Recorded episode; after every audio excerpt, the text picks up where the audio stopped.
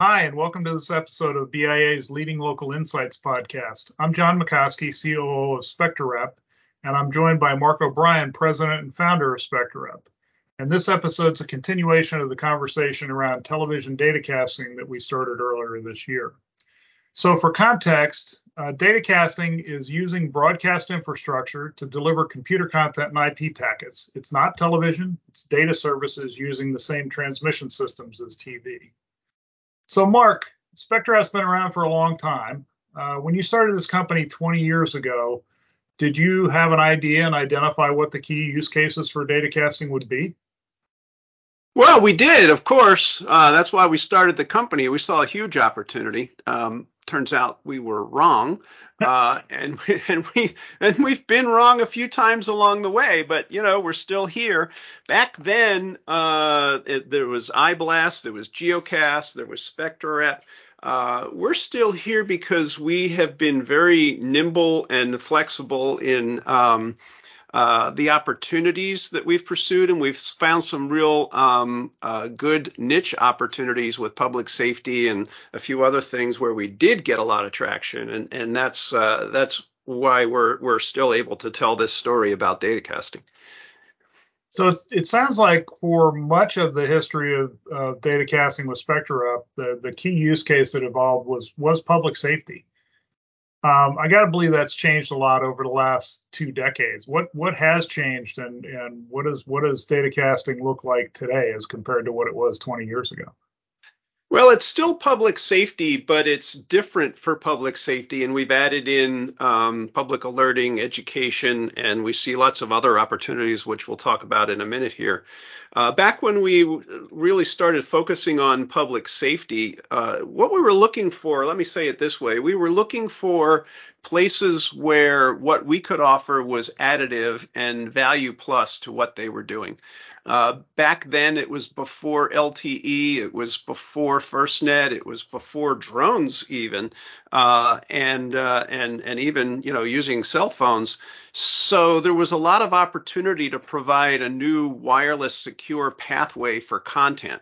And even as FirstNet came along, LTE evolved, LMR evolved, and some of these other uh, uh, ways of communicating for public safety data casting is still relevant because it's it's unique. It has unique benefits that those other networks don't have. It doesn't stand alone. It doesn't solve all the problems. It's not two way. You'll never do voice. But those others aren't one to many. Those others don't have typically the coverage that we have. So when we become part of the ecosystem, whether it's for public safety or or whatever the use case is, that's where we've gotten traction, and that's uh, I think why it's really remained relevant.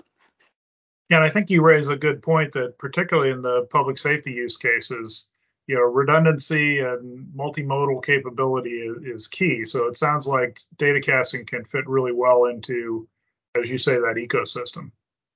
Well, one of the things that's new in public safety is a concept that started in the military called PACE planning, P A C E. And PACE stands, it's, it's an acronym for making sure you have a primary, an alternate, a contingency, and an emergency way of communicating. You got to have four options. And most importantly, those options need to not have shared codependency. So you can't say we're going to use this carrier and as primary and then this other one and then another carrier. Well, if they're all in the same cell tower, everything goes away in your in your tiered plan when that happens. The the nice thing about data casting, at least as it relates to public safety, is we don't have we don't share the same tower, we don't share the same backhaul, we don't uh, share the same spectrum, we don't share the same generators, we we don't share anything really with those other networks. And that is a real advantage, especially for public safety who's looking for uh, ways that they can rely on infrastructure that's going to work even if other infrastructure is impacted with congestion, power, um, uh, severe weather, or whatever it might be. Right. Well, so so I know you've been doing public safety for since really the start of the the company. But uh, can you talk a little bit, bit about uh, education services using data casting? Because I know COVID uh, kind of changed things and, and made data casting a really interesting opportunity. Well, that's a perfect example of how I said, you know, when we thought we started the company, we thought we knew what the opportunity was, and we shifted to uh, public safety. Education is another example of there being an opportunity. And I have to give credit to our public television partners. We work with uh, broadcasters uh, of all stripes, but our public television partners were really committed to finding a way to use their resources and data casting to help kids stuck at home during COVID with no internet.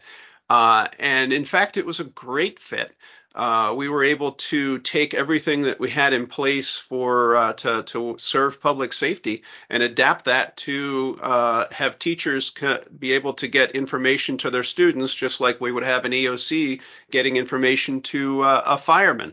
Uh, it was a great example of taking something that worked for one use case and with a few tweaks, having it really add value uh, in other use cases. And that's I think one of the big lessons here is uh, that, that, you know it, this is by the way this all historically has been ATSC one, uh, which has some limitations compared to ATSC three. So I think there's there's this learning about uh, finding where we where not we where data casting adds value uh, and in specific use cases. And that same thinking carrying forward into ATSC3 is going to open up all kinds of new possibilities.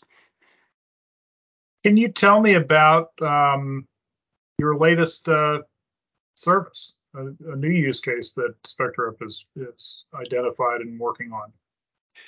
Yeah, so we uh, we still do public safety we still do education, but education is morphing now that COVID is over, and and uh, uh, it's it's less relevant to connect uh, teachers to kids that don't have internet at home. So we're adapting and changing with those times and and uh, morphing the education offer, and then at the same time, uh, there's this new opportunity of public alerting what better way to distribute uh, an emergency alert message to the public than a one to many broadcast? Uh, everyone gets it at exactly the same time. So we're uh, the the latest thing that we're working on is again another adaptation of the same story where we have uh, technology that provides the ability to deliver IP packets, and then it's just a question of what do you want to put in those IP packets, and uh, we're getting some real traction with public alerting because of the the, the beneficial nature of of the um, pathway that we ride on, which is this powerful broadcast television one to many uh, wireless uh, delivery network. That's great. Well, so you've been doing this data casting for more than 20 years, uh, long before ATSC3. How does ATSC3 change what uh, what you're doing with data casting, and what what does it offer to broadcasters? Well, the big thing about ATSC3 is it's natively IP. And so data casting is putting IP packets into ATSC1 uh, broadcast signals. So that's arguably all IP. Um, but it takes special equipment, it takes special devices. It's uh, we're kind of shoehorning IP packets into a non-IP delivery network. With ATSC3, when when the core system is all IP, it's now uh, natively comparable to any other and, and, and interoperable with any other all IP network. So Wi-Fi, LTE, um, you know, the internet. Uh, uh, I think that one of the big wins that we have with ATSC3 is we can have we can be part of an ecosystem instead of datacasting be a, being a unique pathway to devices, we can be part of an ecosystem of IP packets going into devices. So uh, your your tablet, your phone, your car, uh, if it has IP radios in it, uh, with one addition of a tuner chip, we can be part of that uh, ecosystem and infrastructure. Uh, and I think the other thing, I mean, there's so many advantages of ATSC3, and a lot of people focus on uh, mobile, which is great, and that opens up automotive and expanding opportunities for public safety and so on. But besides being IP, I think the other really great advantage of ATSC3 is the uh, the flexibility that broadcasters have to to fine tune to dial in, if you will, uh, more robust reception characteristics. So uh, we've already had uh, examples that we've experienced firsthand where we had some challenging reception because of multipath or uh, uh, signal strength, and literally by just adjusting some parameters on the broadcast side we were able to fix those problems. I mean, that was theoretically supposed to happen, and it did. And that is huge. So imagine in big cities, in uh, between uh, tall buildings in a downtown area, the challenges with reception for ATSC 1. And you can, to a very large extent, if not completely, make those go away uh, by adjusting some parameters on the ATSC3 uh, transmit side uh, which is enormous. So, so we're compatible with other networks being all IP, and now some of the reception issues, or many or most or all of the reception issues that we've struggled with uh, in the past, can be mitigated. Uh, and that's a very, very powerful combination, which opens up possibilities that we're really excited about.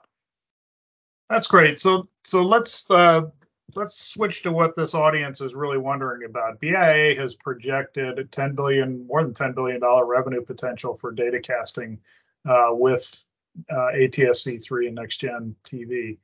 Yeah. Um, you've you've explored a number of uh, use cases that have been sticky and and done well, but how does how does this really bring the revenue into television stations? What use cases? What what growth you know, how do we get to that $10 billion or more potential uh, that's been projected? Yeah, well, let me start by saying that um, the, the, broadcast uh, business model is more challenging today than it's been in quite some time. Uh, revenue uh, must carry um, uh, a, lot of uh, the programming costs. Um, and uh, so, and a lot of people watching um, on um, uh, internet type uh, devices, a very, very challenging uh, marketplace. One of the things that uh, ATSC3 and, and datacasting do, in my opinion, is reopen that door or open up wider that door to new revenue possibilities that don't exist today that uh, offset and to your point, the $10 billion revenue number exceed uh, a lot of the expectations and a lot of the revenue that uh, is being traded off. And uh, so, what are those possibilities? How do we get to uh, $10 billion?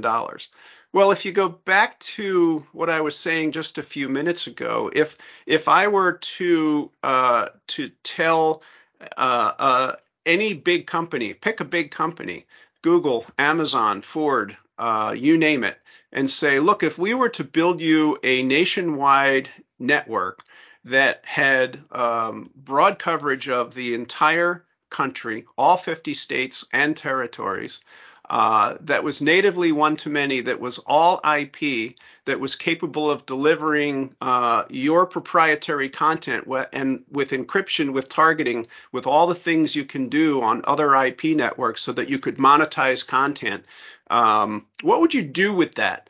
And I don't think we've fully answered that question, but we have an inkling. ATSC 3 opens up opportunities for automotive. Uh, how much more cost effective would it be to send traffic data once to every car on the road as opposed to sending it 10,000 times to 10,000 cars on the on the road?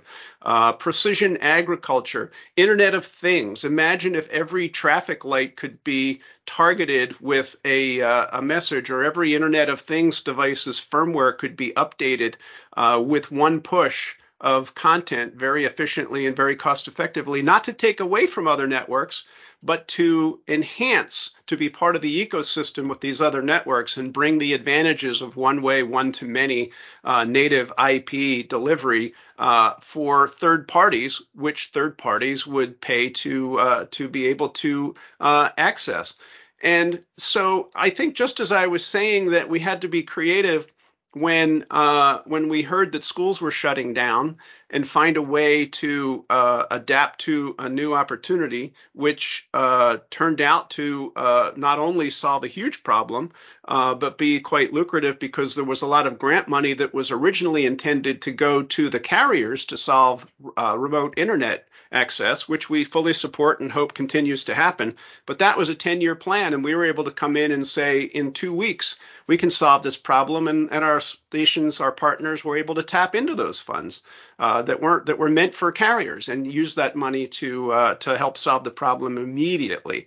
And I think we're going to see a lot more of that. And and I think the short answer, although it's not a, a, the answer you're looking for, is just as we were flexible in the history to see opportunities and jump into them.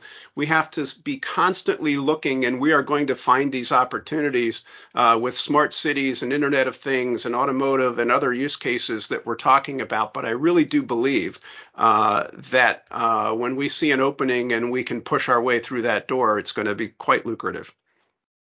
Great. Well, thanks for your insights, Mark. I think we're going to wrap this up. Uh, Mark and I will be at key industry events, so if you're if you're there, seek us out, um, or you can reach out to us directly at info at spectrarep.com or just spectrarep.com for the website. Thanks for joining us. This has been John McCoskey and Mark O'Brien of SpectraRep. Tune in for more BIA podcasts where we bring industry insights straight to you. Got an idea of what you'd like us to cover? Email us at podcast at bia.com. Have a great day.